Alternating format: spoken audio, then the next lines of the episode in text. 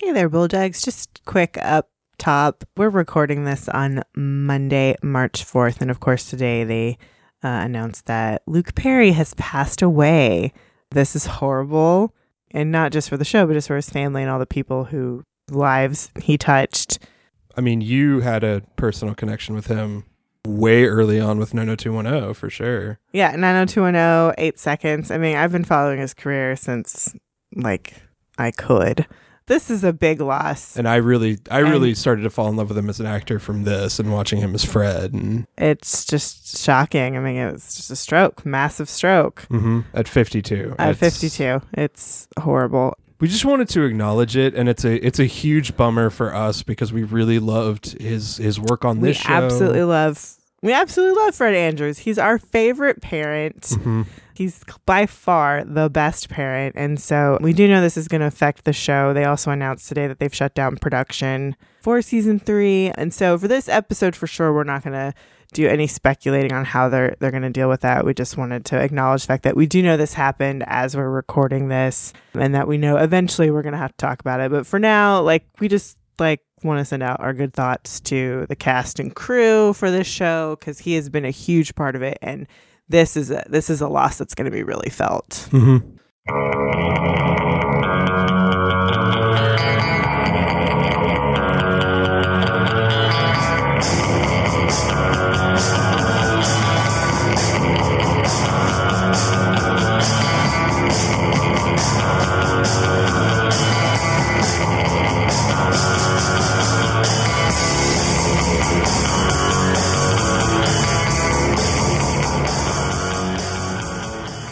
Riverdale, Season 3, Episode 13, Chapter 48, Requiem for a Welterweight. Archie steps back into the ring, Alice goes deeper with the farm, Jughead visits the Heart of Darkness, and Veronica juggles dueling villains. Oh my god. What do you mean, oh my god? Okay, so this is a good Riverdale episode. This is a solid Riverdale episode. This is a good episode for Riverdale. I wouldn't go there because I've seen better. There are some really unearned moments. For sure. Have we watched this show before? Just a handful of times. 48 times to be exact. But stuff happened. Good stuff happened. Furthering the story stuff happened. So let's call that a win. Yay! I'm gonna take it. Yay question mark. All right, recap. Archie knocked a guy out, then he kissed Josie. Jughead kicked Toni out of the Serpents, then she started a new gang. Veronica's suspicious of her mom, then she burned all the drugs. Hermione had a buyer, and now Gladys Jones wants her money. So we start off with Gladys making breakfast at the Jones trailer. And, they're all getting used to this new stuff. She leaves it there for Jughead, and it's just this is, it's breakfast. Oh, this is better than my normal breakfast. And FP gets up, and he complains about the couch, and Gladys is like, oh, do you want the bed? No, it's fine. Jellybean, I need coffee. You let her drink coffee? And, she just stares daggers at him, who the fuck are you to question my coffee? Which, one, totally know that feeling about coffee, and also, fuck you, JB, you a bitch. I think that's just morning, JB. Potato. And also, it's just about, does anyone let JB do anything? She does whatever she wants. And Jughead gets up, and clearly Cole has fresh hair dye hair. It's so jet black. Cole's like, you got your hair done this week. Can I make a couple of observations? One, Jughead passed out while narrating and then getting his breakfast is kind of adorable. I do like it. And two, this is the hottest family ever. They're very attractive people. Gina Gershon has her hair completely messed up because she's been laying down on a couch. She's very Chrissy Hines. And still... ugh, so hot. And then Sheriff FP walks in the damn room. Sheriff. And, and Cole's the third hottest person in the room, and even he's, he looks all right. Save for the fresh black hair dye. Yeah, well, I didn't notice it, but... it's one of those things, if you dye your hair enough, oh, that's fresh color day. Yeah, wowzers. What a hot, spicy family. We go over to the Cooper house, and... Alice has her wedding dress out. She's getting it altered. Are you getting married? In a sense. Ew, gross, yuck. Why do cults and churches do this? It's gross. Ew. No, never, never, never, never. If any church says they're doing some type of marriage ceremony outside of an actual marriage, no, run away. Run very, very fast. Very, very, very fast. Alice has really cool pineapples on her jacket. Her jacket's shiny with pineapples. Well, she is a news reporter now. It's true. She's a very serious news lady. But she's getting baptized at the farm at the new facility on Sunday night. Mm-hmm. Mm-hmm. Yeah. Mm-hmm. Gross. We go to the Pembroke. Mija, can I see you for a moment? Yikes. Uh-oh. Though, you know, Veronica goes to the study. Very slowly and deliberately. Am I being murdered today? It's really what it's like. I kind of like Veronica being like, is Dad going to kill me today? It's a much better attitude from her than like, Daddy!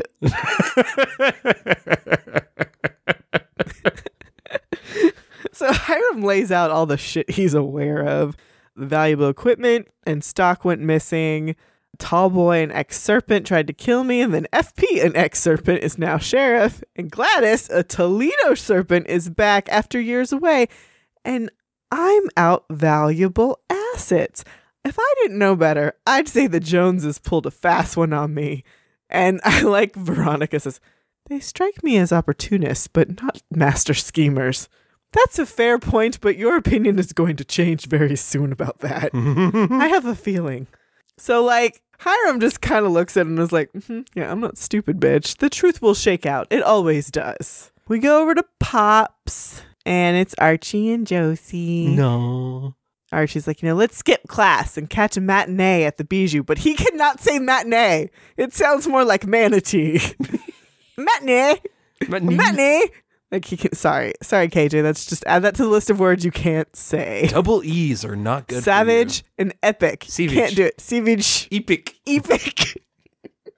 You do many things well, particularly your abs. But no, boy, you are sweeter than a strawberry milkshake. Gross, but I'll allow it. Oh, it's kind of cute.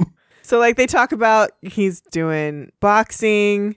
Josie's like, are there any scholarships for boxing? No. This is the dumbest line ever. No, there are no scholarships for boxing in any collegiate university. There is for wrestling. He should go back to that. Yeah. Which I could see that happening again. Archie just says, me getting in the ring puts me in a good headspace. It helps me focus. And Josie just says, yeah, just don't go messing up that pretty face, Andrews. It's growing on me. It's just precious. I love them together. It's cute. I don't know why. I just find them adorable. Because Archie's being cute, dumb Archie, and Josie is like a mature lady who's not putting up with his bullshit. And is also not an adult who is manipulating him. Accurate statement. Oh, and her surrogate new stepfather is a positive influence and mature adult. Jeez, Archie's in a good place. Yeah. Let's see how quickly we can ruin that. All right, we go to school. Betty's complaining to Jughead. My mom's usually rubbing the farm in my face, but now she's shutting me out. It's like she's washed her hands of me. She's tried to get more information, but she can't even find a photograph of Edgar Evernever. Like, there's not one. Betty's starting to lose it. But Betty just being like, that's weird, like in his face. And Jughead's like, maybe you just embrace it, but like pretend so you can keep tabs on her. No fucking shit, Jughead. Duh. Well, duh. No, that is duh, but she doesn't get it. So Jughead's just being like, let me gently recorrect you. Make sure she's safe. And they go into the Swords and Serpents classroom and they're like, where is everybody? Oh, we're down another 8. All girls. Ugh. All right, so they all join Toni and Cheryl's gang, and they're like, what do you want us to do, boss? And Jughead says, look, this is because I banished Cheryl and Toni. I just need to talk to Toni, get her back into the serpents, and the rest will come back too. Now, that's fair. It's a little simplified, but hey, he's being mature. I need to apologize to her and get her back into the group, and then it'll all be fine. Sort of. He went a bridge too far. But I like that his approach is, let me talk to the person who I have a problem with. Oh, except he ruins it with his next line. We got a reminder what it is to be a serpent. It's not perfect, but hey, I want to give points to confront the person you have a problem with. That's true. I mean, the approach is correct. The attitude is wrong. No, as we will clearly find out. Yeah. Archie's boxing with Tom. Tom is so pretty. Mm-hmm. He's so pretty. All that gray hair. Mm. Oh, I have a thing for the salt and pepper. It works well for me. I have a thing for Martin Cummins, so. Yeah, you do. Mm-hmm. So do I. I don't have to share in Fantasyland. KJ's there. He's all right. It's true. So we're boxing. He's, like, okay, you're going to keep your hand up. This is what I learned in the army. Like, so it's Rocky. We're watching Rocky in Riverdale. It's great. And Million Dollar Baby kind of at the same time. It's all good. Archie wants a fight, and Mr. Keller's like, no. And just kind of explains to him, like, look, you've got speed and you've got power, but you have no technique, and you need to learn that. And until you do that, you can't have a fight. I wonder where they got this from. Oh my God, you're like a sane adult. Just remember, we've watched all 8 Rocky films at this point. Yeah, we watched all of them. They're over on our podcast, Macintosh and Maud Haven't Seen What. If you want to hear us talk about it, we loved it. It was wonderful. So if you want to know every boxing trope known to man, there you go. Yeah, and we covered Million Dollar Baby during the Oscars this year. So yeah. We've covered it. Yeah, we know all about the boxing, all of them. But they're doing a good job of homaging and keeping it in the world at the same time. Sure. I appreciate that. Yeah, I'm here for that. Tom is just like, look, I'll let you know when you're ready, and you're not. And Archie's like, I need to know if boxing is going to be a viable option for me. Like, what the fuck? What the fuck? Like, you're not Rocky, so you're not going to be making millions of dollars. But I do like that there is this future-focused aspect of Archie. Like, I'm good at this. This is good for me mentally. Can I keep doing this? It's true. It's just that he's still big, dumb Archie. He's 16. It's okay. You're allowed to be dumb when you're 16. We all were. It's just the way it is. And if you are 16, I'm sorry, but you're dumb. You're dumb. You are. And it's okay. We were all dumb. Mm-hmm. Some of us are still dumb. It's okay. We go over to the nightclub, and it's Gladys and Veronica time. Veronica's paying Gladys, and she says, look, my dad suspects that you and FP are behind his troubles. Why is that my problem? Because he's fired up about rebuilding his empire, and you don't want to get in his way. So, and Gladys is just like, you don't want him to find out that mommy tried to sell his business out from under him. And Veronica's just like, no comment. Oh, the mommy lines from Gladys Jones are great. Gladys offers the, hey, you let me know what your dad's doing, and that can help pay the debt you owe me. And it's not a bad offer. And Veronica's just, I don't want to spy on my dad.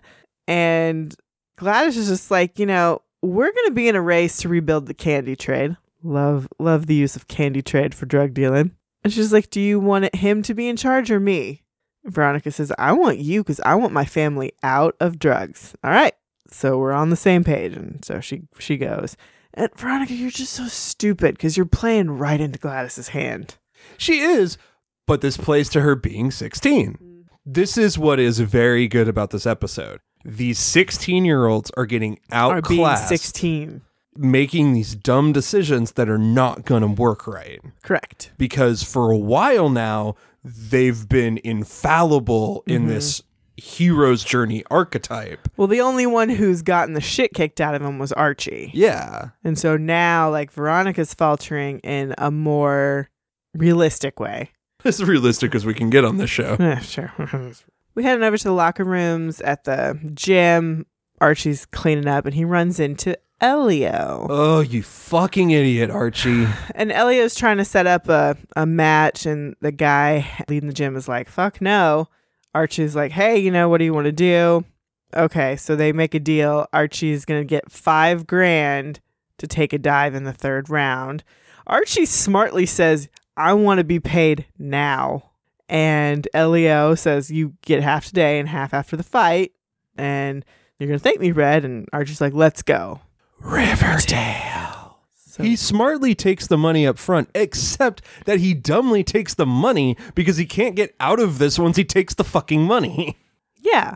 You doofus. I mean, the one smart thing he did was, you're going to pay me now. It's a fair ask. $5,000 is not a small amount of money. He's such a moron. It's true. Totally. But I just want to acknowledge when he does one thing not dumb. Just makes all the makes all the other dumb so much dumber. It's true. But we're going to take what we can get here in Riverdale. I'm worried about you, Daddy. Veronica is wearing a necklace, not her pearls. And it's not her locket from Archie, but she is wearing a necklace. She's trying to figure some shit out.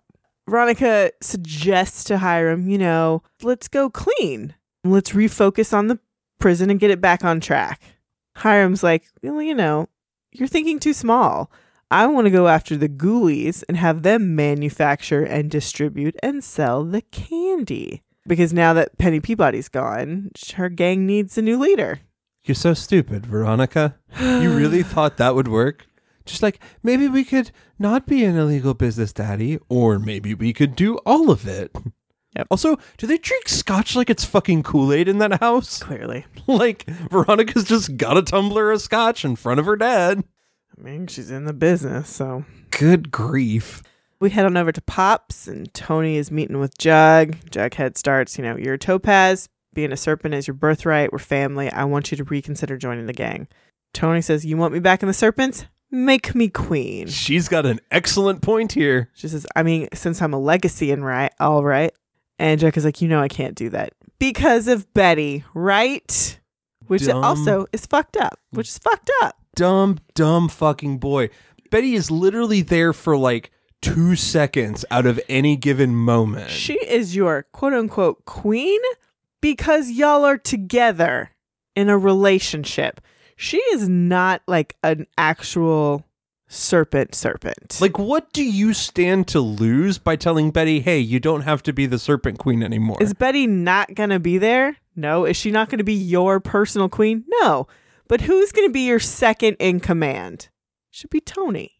Like, this is a no-brainer decision. Like, the king-queen is not like prom king and queen here. And you know, I think that had they done that, it would have created this really interesting rift dynamic that would have been way more interesting for the show. Well, then, but they've bought all into this bullshit. Well, then the future, like, gender politics shit could have been more played out in a fun way.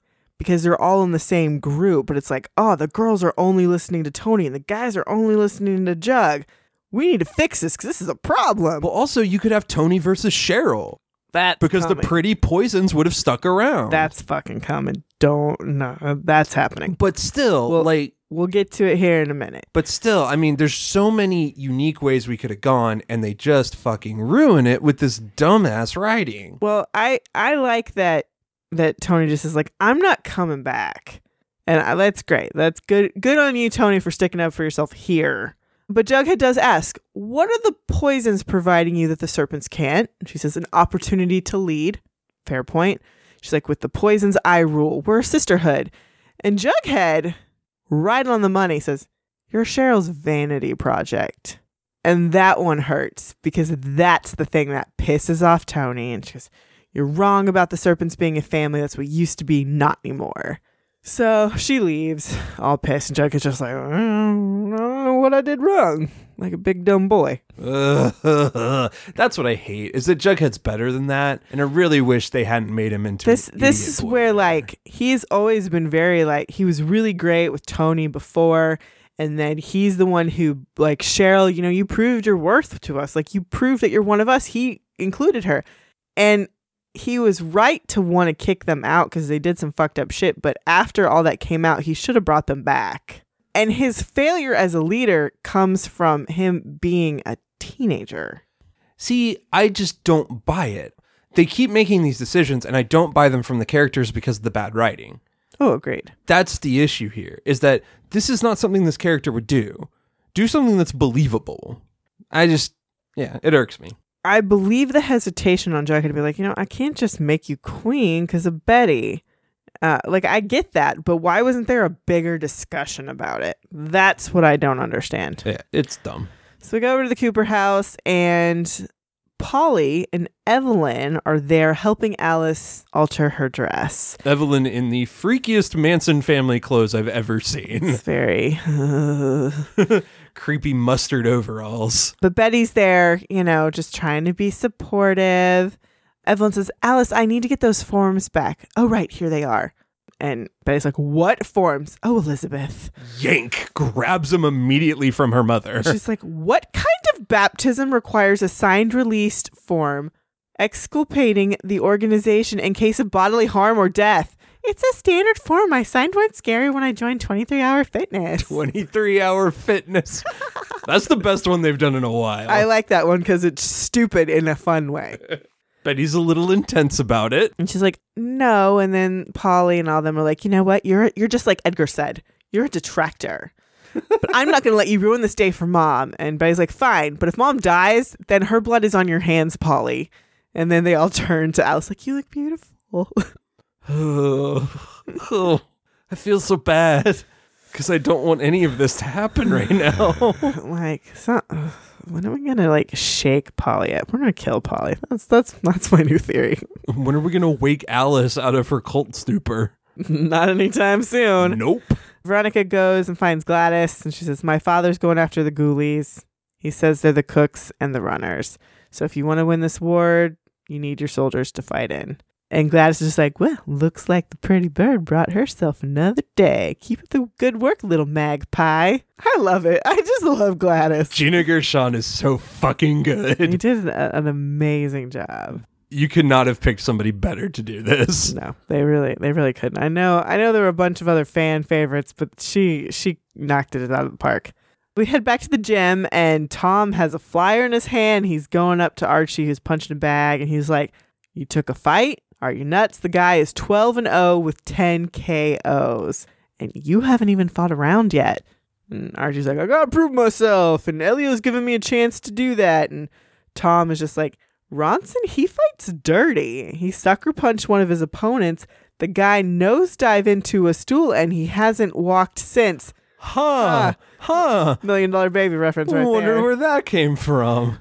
Archie, you make the call, you cancel the fight, or you find yourself a new coach. Yay, an adulting good! Oh, not only that, but that little flyer toss right at the end just flashes it right at him. I was like, I love that. Mm-hmm. Mm-hmm. He was adulting good. I'm happy. You know what part of this is why he's so sexy to us? Because he's a responsible adult human being.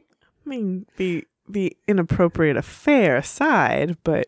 Well, that too. It ended well for everybody. I'm going to let that one pass. I just wrote, yep, they fucked this right up. Yeah. So it's Archie class with Cheryl. Which is cool. Legit, that scene is awesome. Cool. Cheryl's teaching the pretty poisons to shoot with arrows. Great. Toni shows up and is like, oh, great job. Something wrong, mon trésor? Barf on the French. Barf on the French. Hey, at least she only calls her T, not TT. Correct. Yet. Maybe they finally got the memo that that's gross and weird. Toni says, you know, I was seeing Jughead and he tried to convince me to rejoin the Serpents. That worm. What did you say? No, obviously. He had the audacity to call us a vanity project. But you kind of are. Oh, Toni, you deserve better. And then Cheryl's just like, don't worry, I'm going to figure out a way to put him in his place. Time to show Jughead just how poisonous we pretties can be. And Cheryl pulls an arrow and, you know, hits a bullseye. And now Cheryl's just thinking dangerously. It's all about power and status with her. Well, to be fair, Toni is the one who says, don't worry, I'm going to figure out how we're going to deal with them. But Cheryl then just...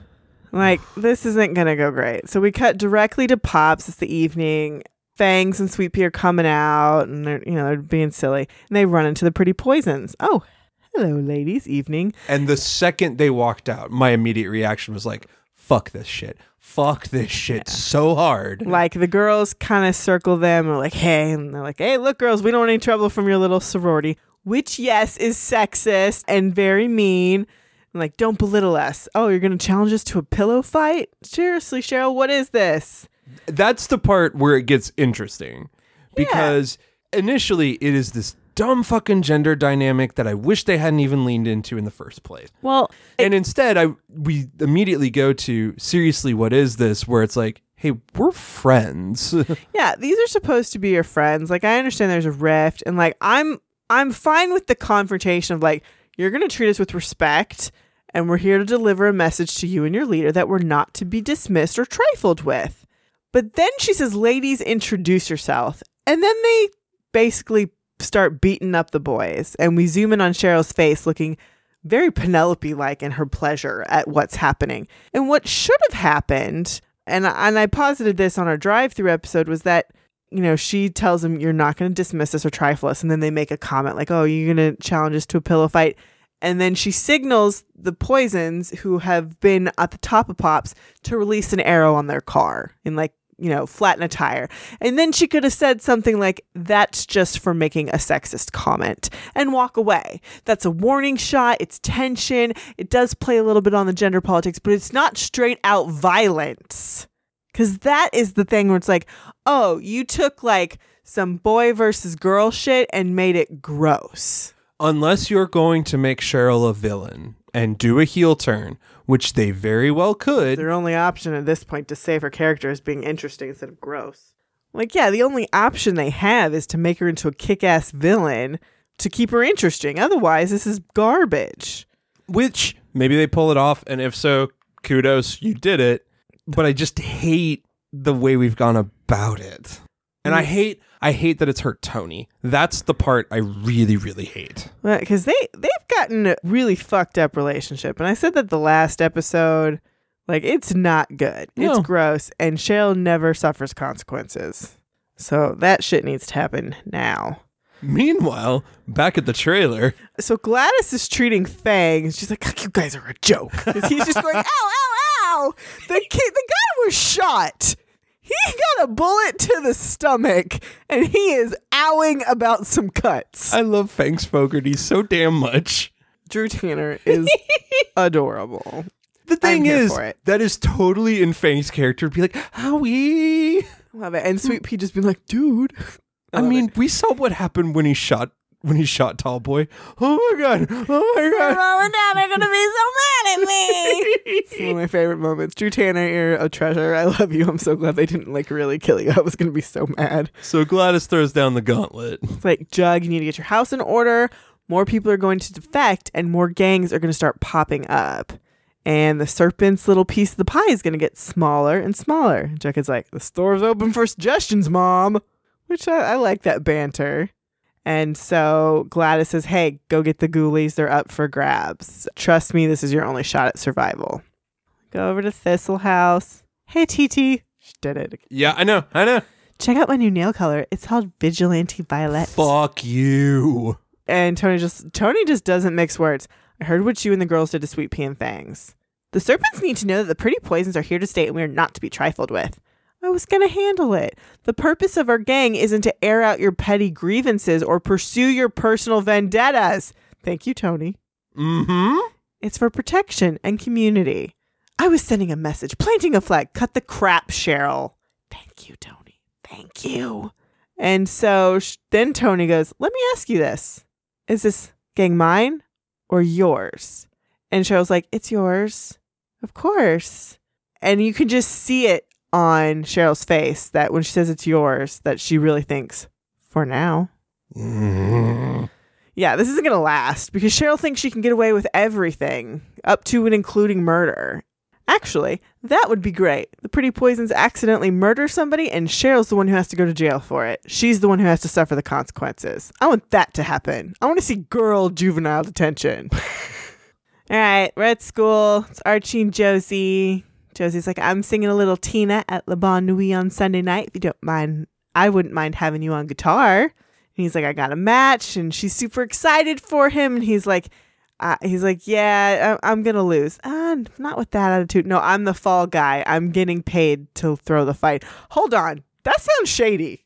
Nope. No way. No duh. No fucking duh, Josie. And, you know, Archie's trying to, like, sell her on this. It's like, it's a shortcut. It's how you get your name out. I'm going to be the opening act. And Josie's like, you're getting paid to be beaten down.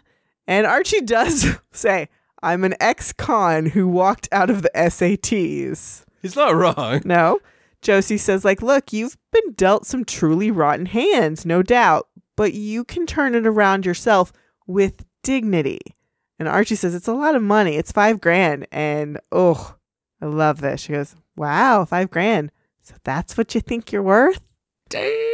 Man, they have like, I love this level of wisdom and clarity on a character that they have wasted in the show. Well, and then in thinking about that, I went, oh, y'all are doing the magical Negro stereotype with Josie. I mean, they did that with her last episode, too. They've been doing it for a while. Yeah. Since she sobered Archie up, they've turned her into the magical oracle. Yep. And yeah, and then they're going to send her on her way. Because we know she just wrapped. She's done. She's filmed all she's going to film for this season. It is one of these situations where they finally start writing good for somebody after they already know they're on their way. And then it turns out, oh, all of a sudden, Josie's this really compelling and wise character, except, oh, fuck you. Oh, we can use her as a plot device now, so I guess we'll write for her. Yeah, no, it's not good, writers, you bad writers. We head over to the doghouse. Hey! And Betty is very, very intense, and she's found Kevin. Kevin, need your help! The farm is a cult. My mom is joining a cult, and no one else seems to be worrying about it except for me. And Kevin's like, okay, Betty, okay. No, listen to me. The only way to get real dirt on a cult is to ask an occult escapee. So I started Googling. Hey, they used Google. And I found these articles, dozens of stories, and I found a list of 30 names. Can you help me call them? Kevin's like, no. Why? After Moose left, I started talking to Evelyn. She's helped me a lot. She said she'd even introduced me to some cute gay farmies. Kevin's going to join a cult just to get some hot ass. I'm kind of pissed at this show for this because I really think they're dangerously close to a kill your gays moment here. Oh, I already have. I mean, okay, like I know why they had to get rid of Moose. That actor got on another thing. Whatever, that's fine. Also, they used that very, very well. Well, they didn't kill him. I know, I mean, but still. But to put Kevin in the farm... The only way I see around this is Kevin has said, you know, I'm willing to play G&G all the way to the end. Yeah. And I think what this may be is Kevin knowing that there's something up with the farm and infiltrating. That is the only way that I'm okay with it. Because if they lean into this, I'm going to throw a fucking shit fit. Let Kevin Keller be a normal kid. No. I am fine. The only way out of this for me, particularly at this episode with Kevin. Okay, so Kevin's been talked to by Evelyn. She's been really nice, whatever. I'll introduce you to some gay guys. Okay, cool. Okay, I get that. Kevin's alone. He really wants to be in a nice, open relationship. That's Kevin's like main goal. That's fair. Totally valid and important.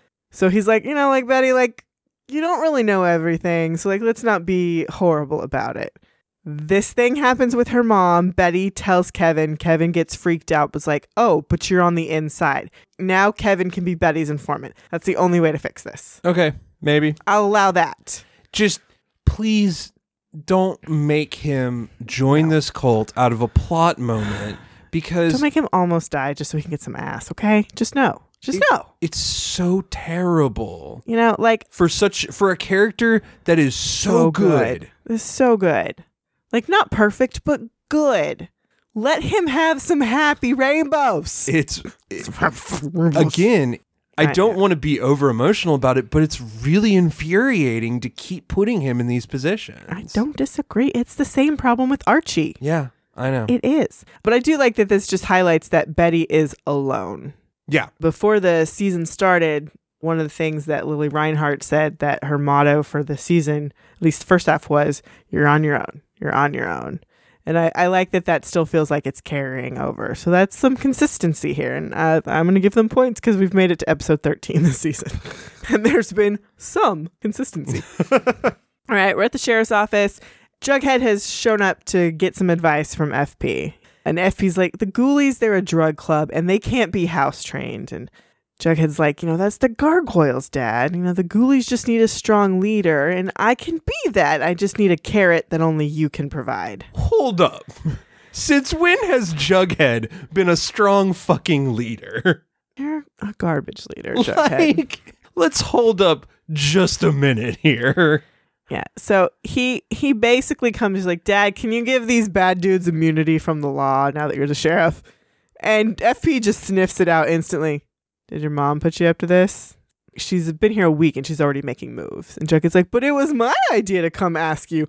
You're so fucking dumb, Jughead. And FP doesn't have any choice in the matter. The point Jughead brings up, and this is where FP has to lie, is like, look, the serpents are going to die if we don't do something. And see, I think FP already knows what Gladys is up to, but because he doesn't have enough details, he's not making any moves yet. Oh, yeah. Like, he knows. Like, I can't do anything about it right now. So he says, fine. If I don't have to sign anything, fine. It'll be live and let live. So we go over to the Pembroke. And Hiram just asks Hermione, have you been in touch with Governor Dooley lately? He hasn't been returning my calls. And Hermione's just like, no, not since the quarantine. But I saw that you're putting out our best bottles of rum. Are you thinking of having Donald over for drinks? And Hiram's like, oh, no. Those are for Gladys Jones. Now that she's back in town, I thought it might be prudent for her and me to have a little sit down. And Hermione's face is just, oh, fuck. And she looks at Veronica, who's reading a book, and looks up and is like, you fucking did this, bitch. Yeah, no, Veronica's also like, shit. She is too, but also she just gives this look to her mom as like, fucking idiot. Like, we had an out, Mom. We had an out. Uh-huh. So we cut back to the Joneses trailer, and now Veronica has shown up to yell at Gladys. We had a deal. I delivered payments and morsels of information, and you stay the hell away from my family. And Gladys is like, your old man called me. You breathe a word of this and I'll tell your son that you're hoping to take over the drug trade. Ooh, you're trying to shake me down. That is awesome.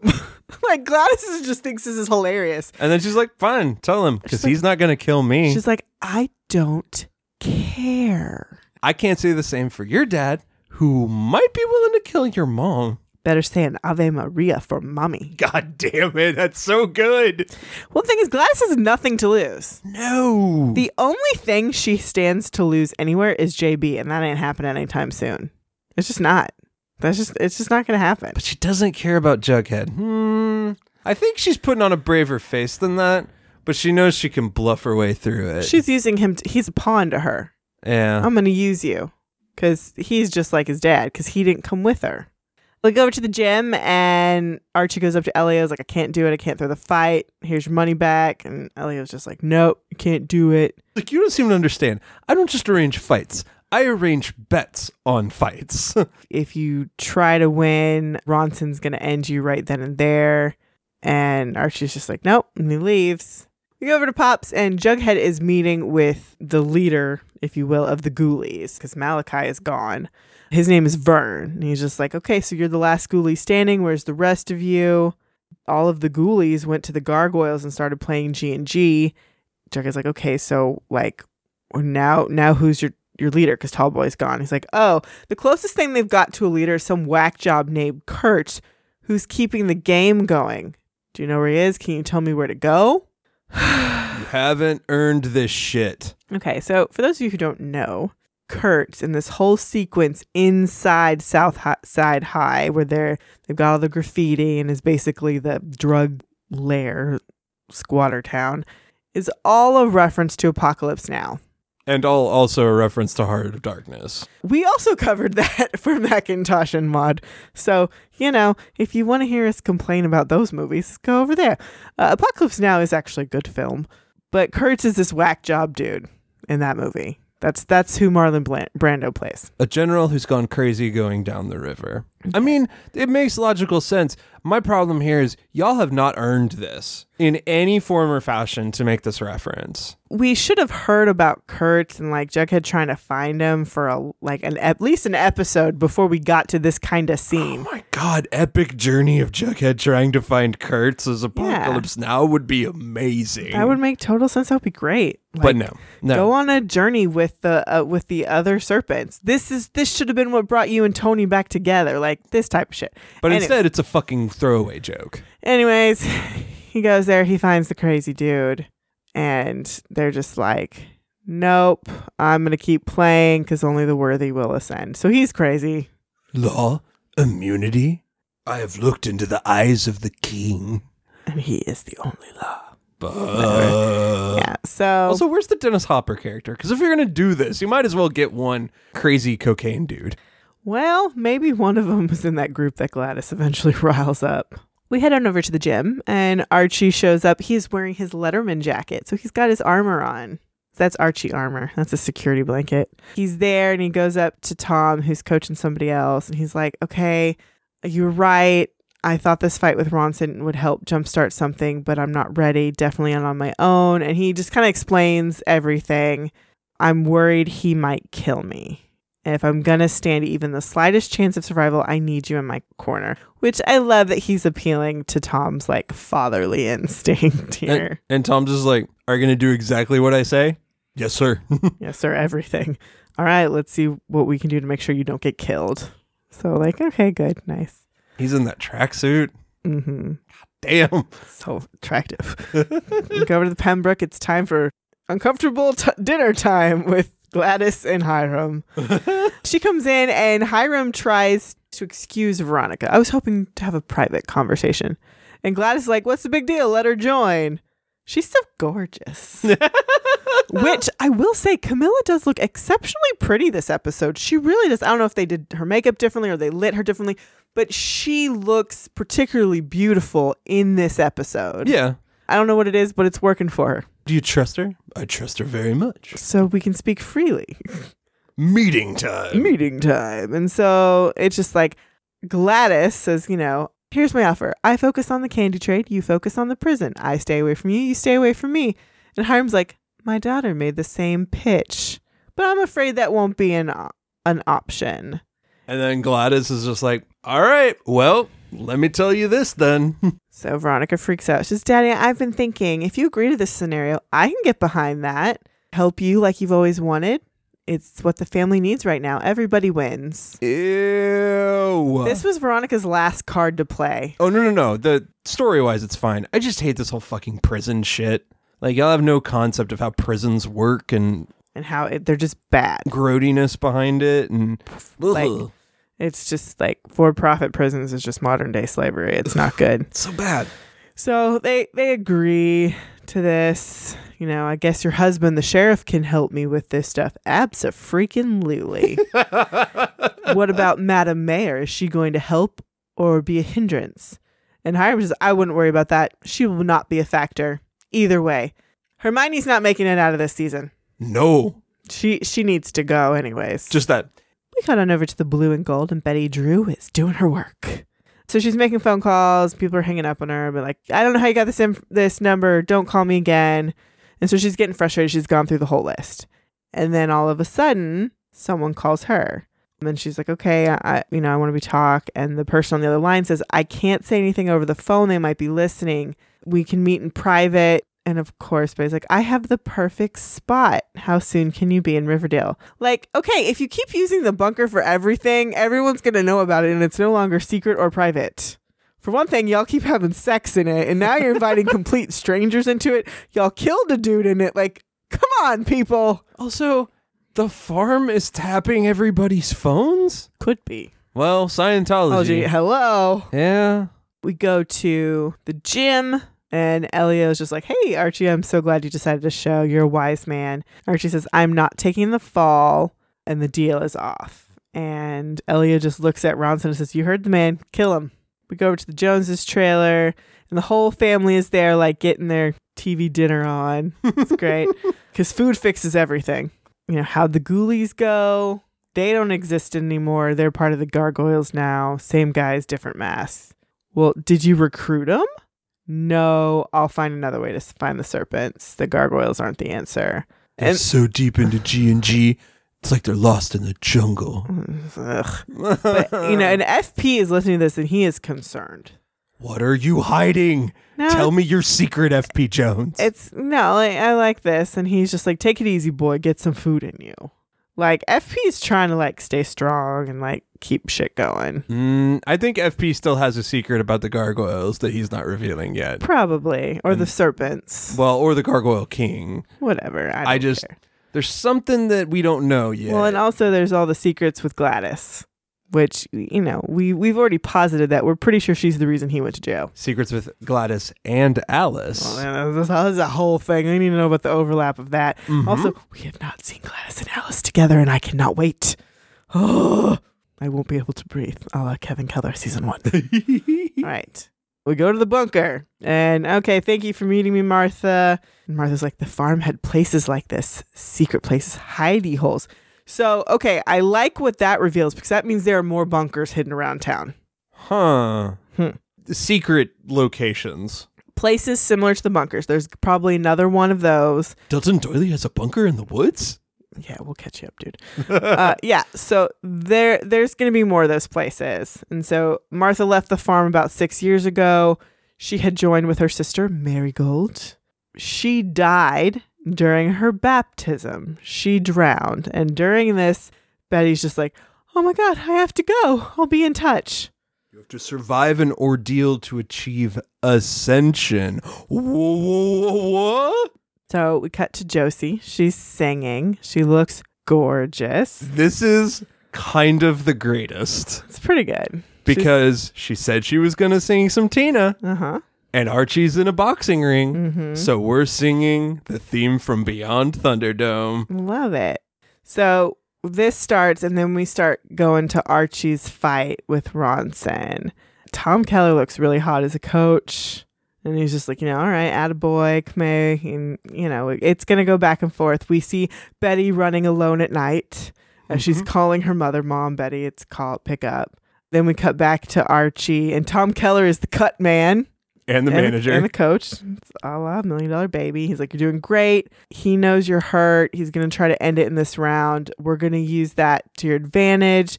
You're going to slip that right hand. You're going to catch him with the uppercut.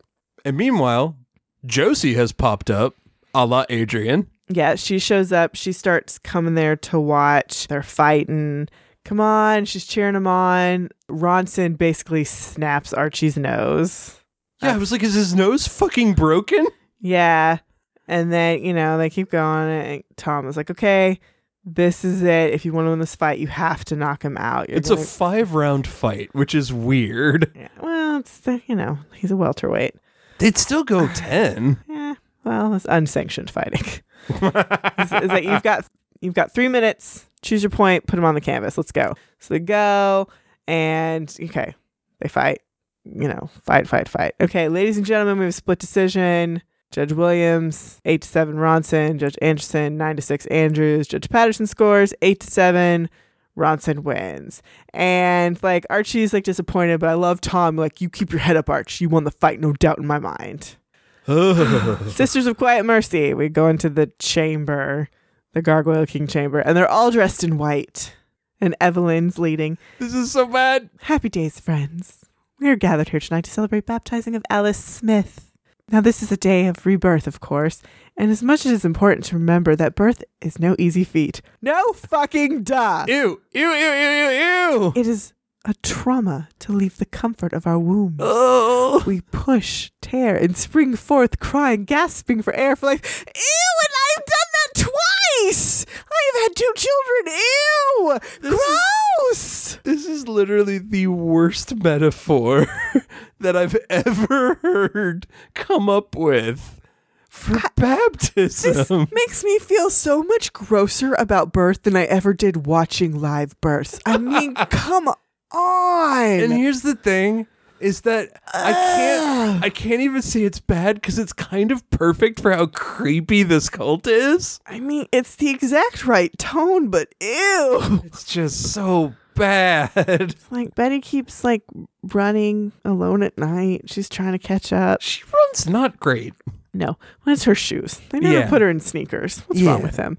Today, Alice Smith, you will rip off the weight that you have carried. You will break through the barriers restraining you, and you will emerge into the light of your destiny. Are you ready? So she gets in the tank, and Polly just holds her down, and we see Alice grabbing at her because she clearly can't breathe. Betty, well, her automatic reflexes kick in. Yeah, it's just to fight it. You're going to fight this. Yes. Betty bursts in the door. It's like, stop, get off her. And then she's like, help me, to get her out of the tub. She's not breathing. Polly, oh my God, somebody call an ambulance. And she's doing the worst CPR ever. And, you know, okay, Alice is revived. She's like, you're okay, you're okay. I believed the emotion. The actions were dumb. The actions are bad. But I totally believed Betty's panic. Yeah, that's fine. But, I mean, like, do a better job with your fake CPR, because that was lame by a lot. And to be fair, I genuinely believe this is how this cult would do that kind of thing. No, I get that. I'm fine with that. We go back to the gym after the fight. Archie comes out. He's showered. He has a splint on his nose. It's just like, so much for not messing up your pretty face. You know, he's like, okay, how was your show? Oh, I killed it. Like you did here. I guess you decided not to throw the fight. Guess that's a win in my book. And I kind of don't like that she's talking to him like he's a child. A little bit here. Well, he's being mopey. True. Do you want to maybe get a milkshake at Pops to celebrate? Unless you have a better idea. And she's got that naughty face on. And then... hotness. This is hot. Okay, so they open a door, and they're in, clearly at Archie's room.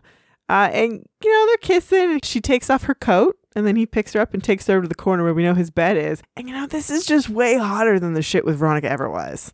And also, it didn't require anybody to remove real clothing. I didn't have to see anybody in their underwear. That second he picked her up to put her in the bed was, yes, please. Yes, please. It's like, all right, then. We head back to the Pembroke.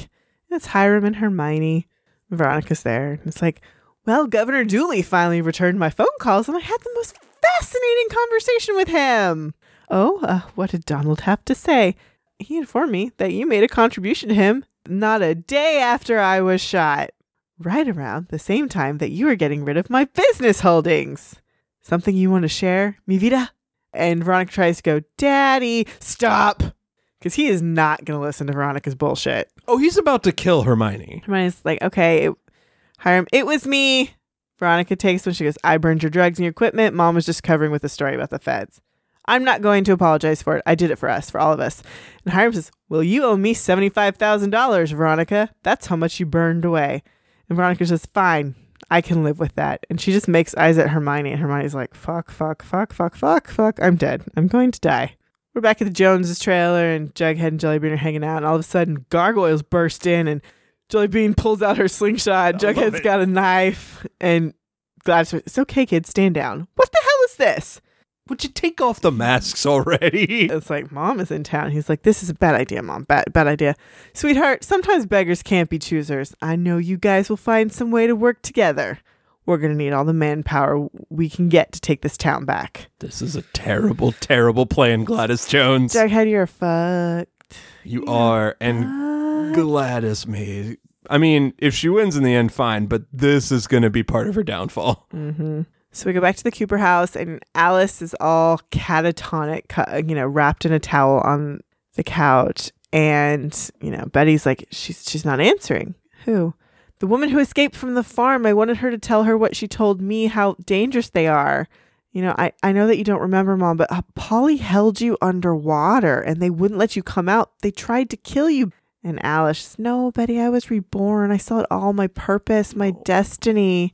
And now that I've been baptized, I can finally purge the last thing in my life that's holding me back. And Betty is terrified to ask this question, which is what? This house, I'm going to sell it. We're all going to be together. You, me, Polly, the twins, Edgar, Evelyn, the farm, all one together forever and ever.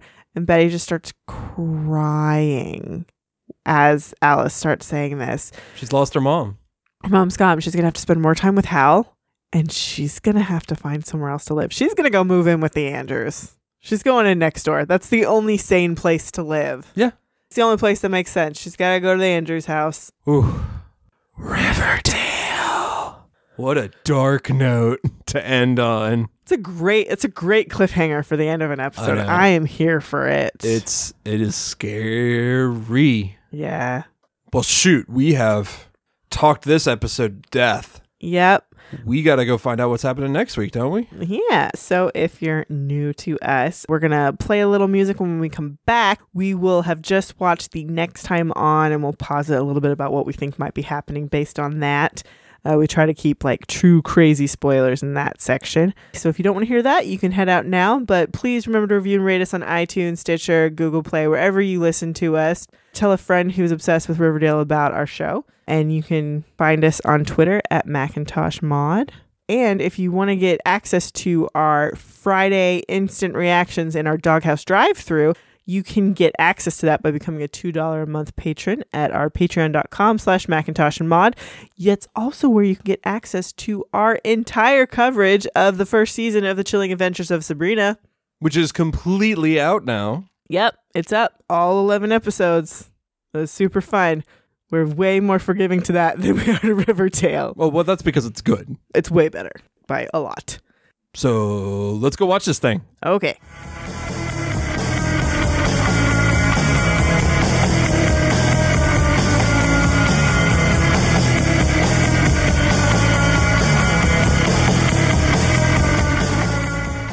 Well, shit's gonna get real with the farm and the ghoulies. And the gargoyles, you mean? Gargoyle, ghoulies, same thing at this point. I have a new theory. Oh, really? Kurtz is Charles.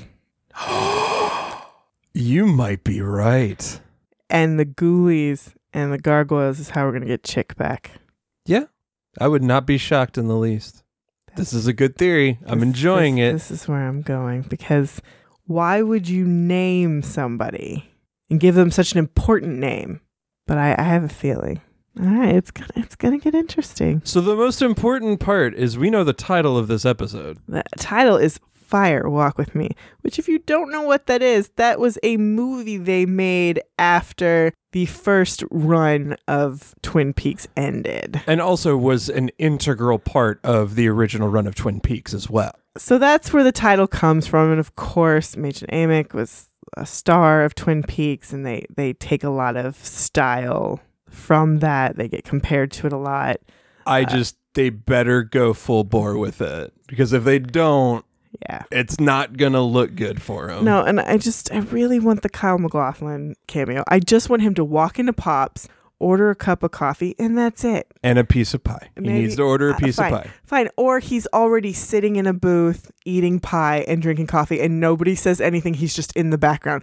That would make me so happy. Damn fine pie. He doesn't even have to say anything. I don't care. Just be there. Just be there. I don't know. I kind of need to hear him say, damn fine cup of coffee. That would make my heart explode. Of course, that would make everyone happy, but I could understand them not allowing him to do that. Oh, no. But him just being present would be the best. All right. So until next time. # Go Bulldogs.